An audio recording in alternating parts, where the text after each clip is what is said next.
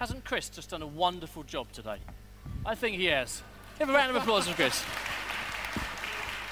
He spent, he spent the whole of yesterday barbecuing, and, uh, and he did the actions, reproducing a resurrection live on the stage.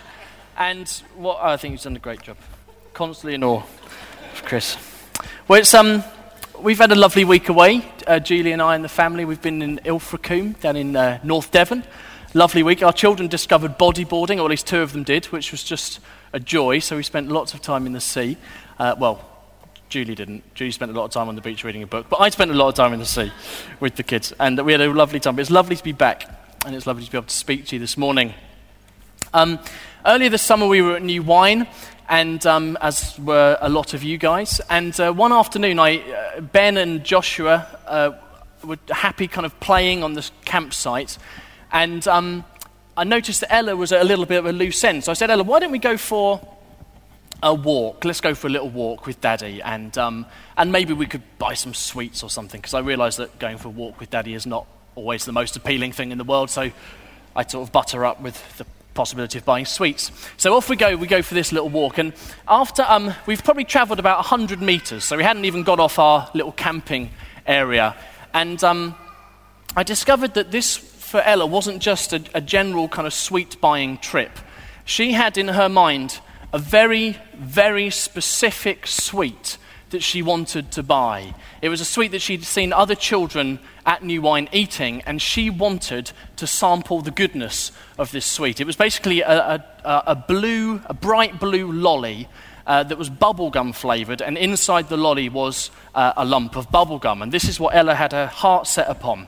And so I realized that we were no longer just on a, a gentle stroll around New Wine, we were now on a quest. And um, I realized that at the end of this quest, there was the potential for, for heartbreak and disappointment if we didn't find this very specific sweet that Ella wanted. And no joke, about an hour later, having done two circuits of every vending place and the whole of New Wine, we finally found this sweet that Ella wanted. And it was hidden uh, uh on the, uh, in the uh, on the counter behind a whole load of other boxes of sweets in the main new wine campsite shop, the, the, you know, the one I mean if you've been there. And there it was, this bubblegum flavoured lolly with bubblegum inside it. And I can tell you, uh, as I handed over the 25 pence that it cost, there was a, a great deal of internal joy and rejoicing that I had found this, um, this lolly that Ella's heart was so set upon. And, uh, you know, in, in, this, in this really well known, well loved chapter of Luke's Gospel, Luke records these three stories that Jesus, um, that Jesus tells about lost things a lost sheep, a lost coin, and a lost son, and about the people that are searching for them, and about the parties that they have when they find them. I think when we're looking at any passage in the Bible, it's really helpful for us to think a bit about the context of the passage. And the context in which Jesus tells these stories is this He is surrounded by tax collectors and sinners. Jesus is surrounded by a group of people who are on the very margins of Jewish society. And I have this kind of picture in my mind of them kind of huddled around him, this big group of people kind of crowding around him, sitting at his feet, wanting just to be near him, wanting just to hang out with him, wanting to hear what he has to say and what he has to teach. And then stepped back a few paces, must be careful, from this group are the Pharisees and the teachers of the law. And they're looking at what's happening.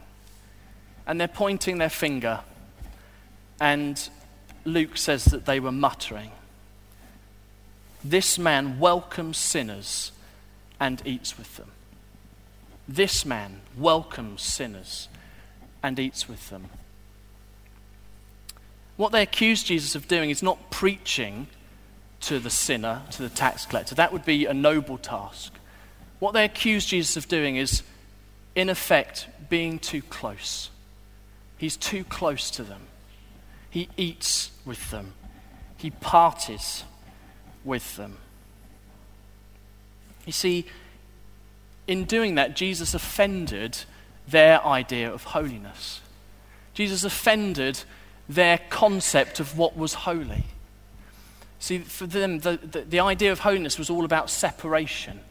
We keep those things which are clean separate from those things which are unclean, lest the things that are unclean contaminate the things that are clean. That's why they had so many rules about what you can touch. You can't touch dead bodies. You can't eat certain types of food. If you've got certain medical conditions, you can't do certain things. Because they had this idea of separation. Holiness was about separation. We separate the unclean from the holy in case the unclean contaminates what was holy. So that's why they wouldn't eat with the tax collector or the sinner, lest they be contaminated by their uncleanness. But it seems as though Jesus has a completely different concept of holiness. It's as if Jesus is asking the question yes, but what if what was holy might affect what was unclean? What if the holy thing might transform that what was unclean?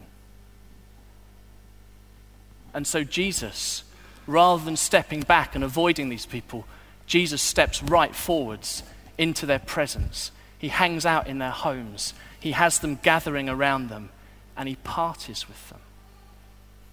That's what the incarnation is about, isn't it? The holy, transcendent God taking on flesh and hanging out with people like you and like me.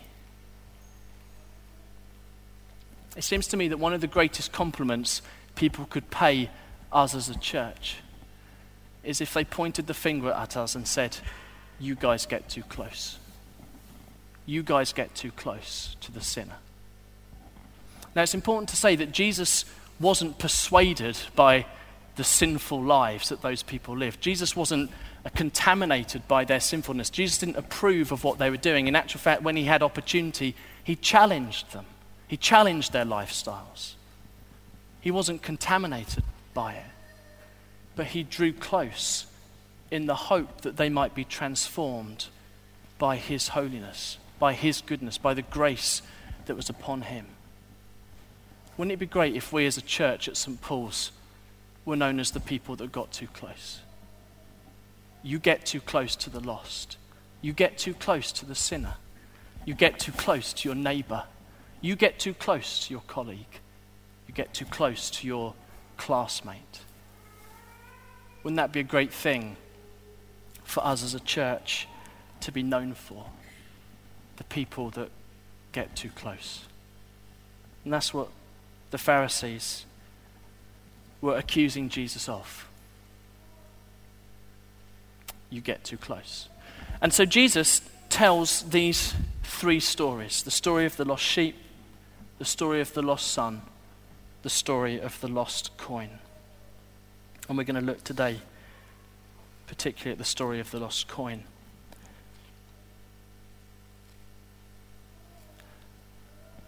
These stories, they're similar, but they're different. And when we're looking at parables, particularly, I think we have to be careful that we don't turn every little detail of a parable into some kind of huge doctrine. I'm not sure that Jesus was intending those the stories to be used in that kind of way. But what I want to look at this morning is I want to look at two differences between the story of the lost coin and the other two stories in, in the trilogy, if you like, and one thing that was similar about all of them. Does that make sense? So I want to look at two differences and one similarity. The first difference, and there's, there's a number of differences, but I'm just going to pick up on two. The first difference is that the coin is an inanimate object. That may sound really obvious, it, it is quite obvious. But the, the other two things that get lost are a sheep and a son. But the coin is inanimate. The coin has no concept of the fact that it is lost. In a way, to the coin, it's not lost because it doesn't have any concept of what it means to be lost. It doesn't have a concept of anything. It's an inanimate piece of metal. The coin is lost because it's of value to the woman. The sheep I don't know much about sheep, but I imagine at some point when the sheep wanders from the flock and from the shepherd, it becomes aware that it's alone and that it's vulnerable. It's away from the flock, it's away from the safety of the shepherd. The sheep can do something about the fact that it's lost. It may not be able to do a great deal, but it can do something. The sheep can use its eyes, it can use its ears, it can cry out to the shepherd. A coin can't do anything. The coin is just lost in the dirt of the house. It's inanimate, it doesn't know anything about what it is to be lost. The same with the son. The story of the lost son, Mark's going to speak about it next week. The son, when he realizes that he's lost in a foreign country and has no food and has no money, he makes a decision to return to his father. But the coin knows nothing about flock and it knows nothing about family. It's lost. But it's only lost because of how precious it is to the woman. And the coin relies upon the passion and the determination of the woman with the lamp in order for it to be found again. And Jesus tells of her perseverance, her determination. She lights a lamp, she sweeps the house, she keeps on going until she finds this coin that's so precious to her. The second difference is um, that she is a woman. We tend to think of the, the, the owner of the sheep, the shepherd, if you like, who's looking for the lost sheep. He's a man. The father waiting for the return of the son, well, he's obviously a man. But here's a woman with a lamp. Now, I don't know if you've ever met a theologian, I've met a few, theologians get very excited when they see things in the Bible that occur in threes. It's just a wonderful thing to them. Because they think, possibly here, we have an image of the Trinity. And that, for a theologian, is one of the most exciting things that can happen in their whole life. And um, I hope I didn't offend anybody by saying that. Uh, I hope none of my lecturers from college listen to this either. That'd be oh, sorry if you do. Anyway, that's what I know that that's a, that's a very exciting to them. And so, in these three stories, we have this we have this story about a shepherd. When we think of the shepherd, we think of Jesus. We think of God the Son. We think of the one who was known as the Good Shepherd.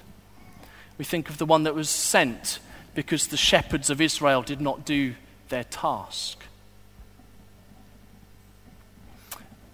And then we have, in the final story, we have this father.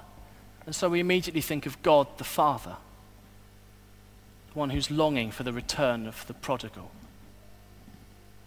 And in the middle, we have a story about a woman with a lamp. And the scholars would suggest that here we have an image of God, the Holy Spirit.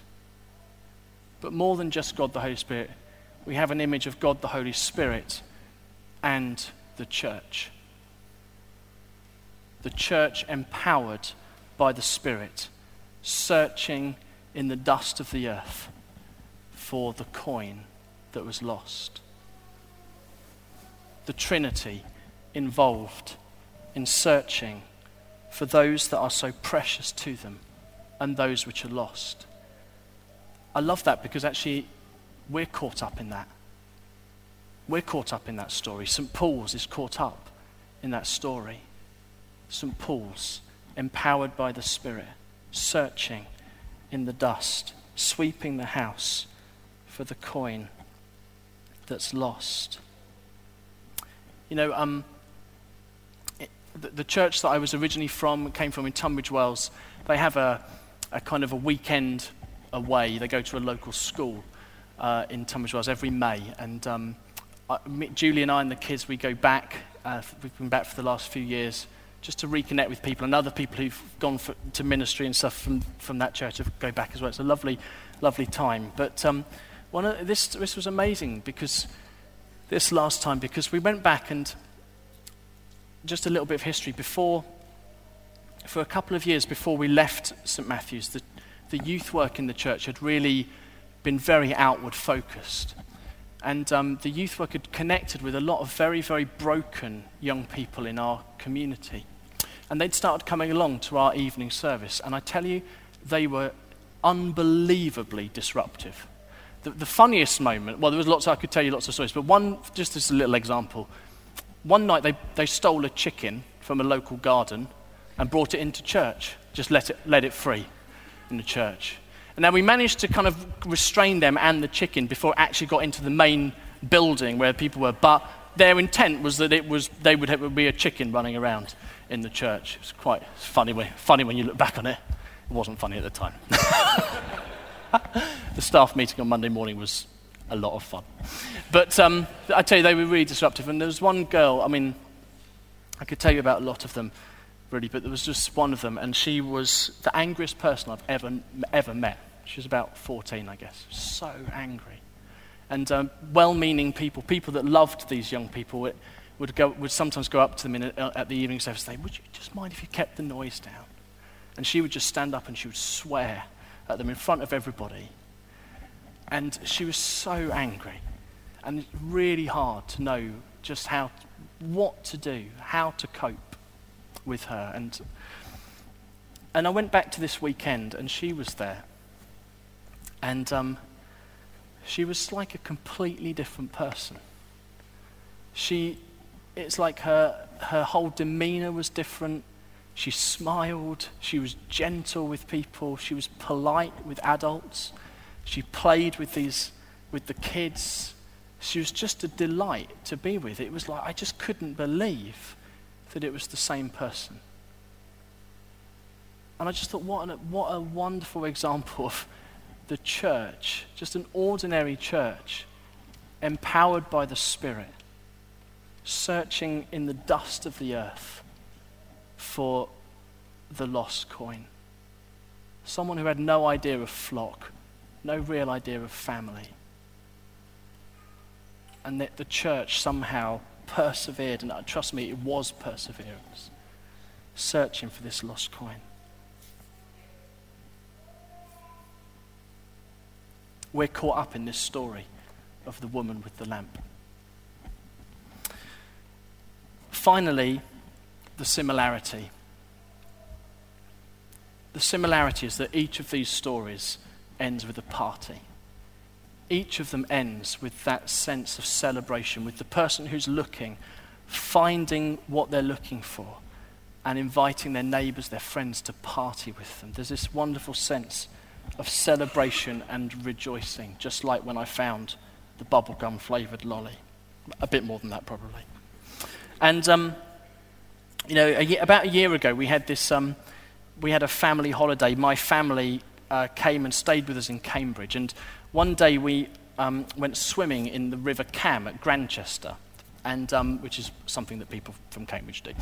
And um, so we went, some of us went swimming, and my mum was charged with the job of looking after the valuables. And um, my brother in law gave her his wedding ring and, um, to look after, along with a few other things. And when we got home after our swim, uh, he asked my mum for the ring, and, and she didn't have it. She'd lost it. Not, not in, obviously not intentionally, but it just wasn't there. And so my dad and, uh, and my brother-in-law, they went back to the riverbank and they searched all, through the, all along the bank where we'd been sitting and looked for this ring, couldn't find it. The next day, uh, my brother in law hires a metal detector. and uh, he goes back to, we, so this time we all go, because we never used a metal detector mainly, so this seems like lots of fun. So we all went back to the riverbank and he had this metal detector. And he's searching, we're all searching along the bank. And uh, after just tw- probably 20 minutes of searching, we find this ring just hidden deep within um, this sort of clump of grass. Never have found it without this machine. And um, I tell you, that night there was a real sense of celebration that we'd found this ring because it, it, was kind of causing a little bit of stress in the middle of the family holiday, if I'm honest with you. And uh, we weren't able to relax until this year. And uh, we found this ring. There was a wonderful sense of celebration. And if you've ever lost anything that's precious to you, you know that feeling. If you've ever lost a child on a beach or in a supermarket, just even just for a few seconds, You know that sense of relief and celebration when you suddenly find them again. Okay. These stories all end in a party. People celebrate. And I think Jesus is kind of opening, uh, uh, not, he doesn't just tell the story that it ends in a party, but I think he's, he then opens up a window onto heaven for the benefit of the Pharisees and the teachers of the law, I think. He says, Look, guys, when one of these people that you label a sinner returns, when one of them repents, the whole of heaven is partying over that one person. They are so precious to God the Father, God the Son, God the Holy Spirit that that heaven celebrates when they return. Why don't you? Why don't you? Why do you stand and point the finger when the whole of heaven celebrates when one of these people repents?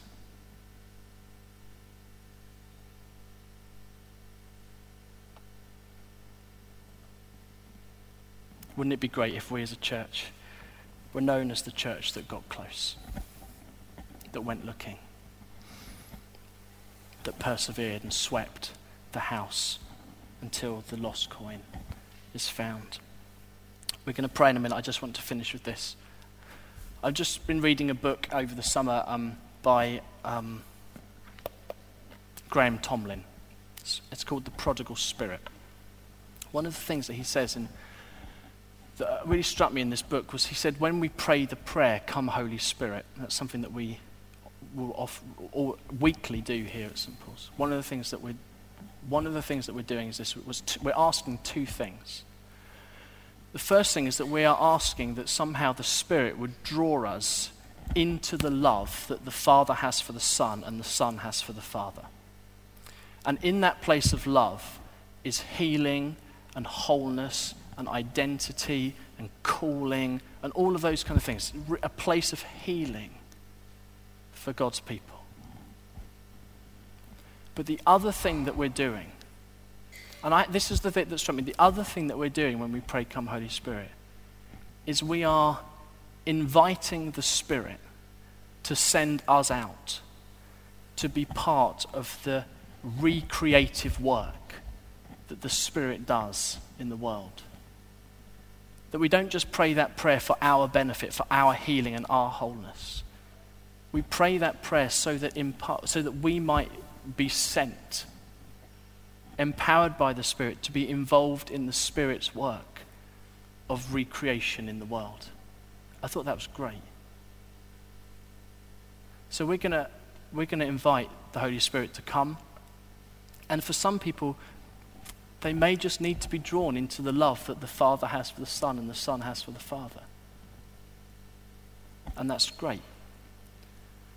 But I also want us to think as we pray that prayer that actually what we're inviting is we're inviting the Spirit to send us, to send us to get close to your neighbor, to your colleague, to your family, to your classmate. We're asking the Spirit to send us out.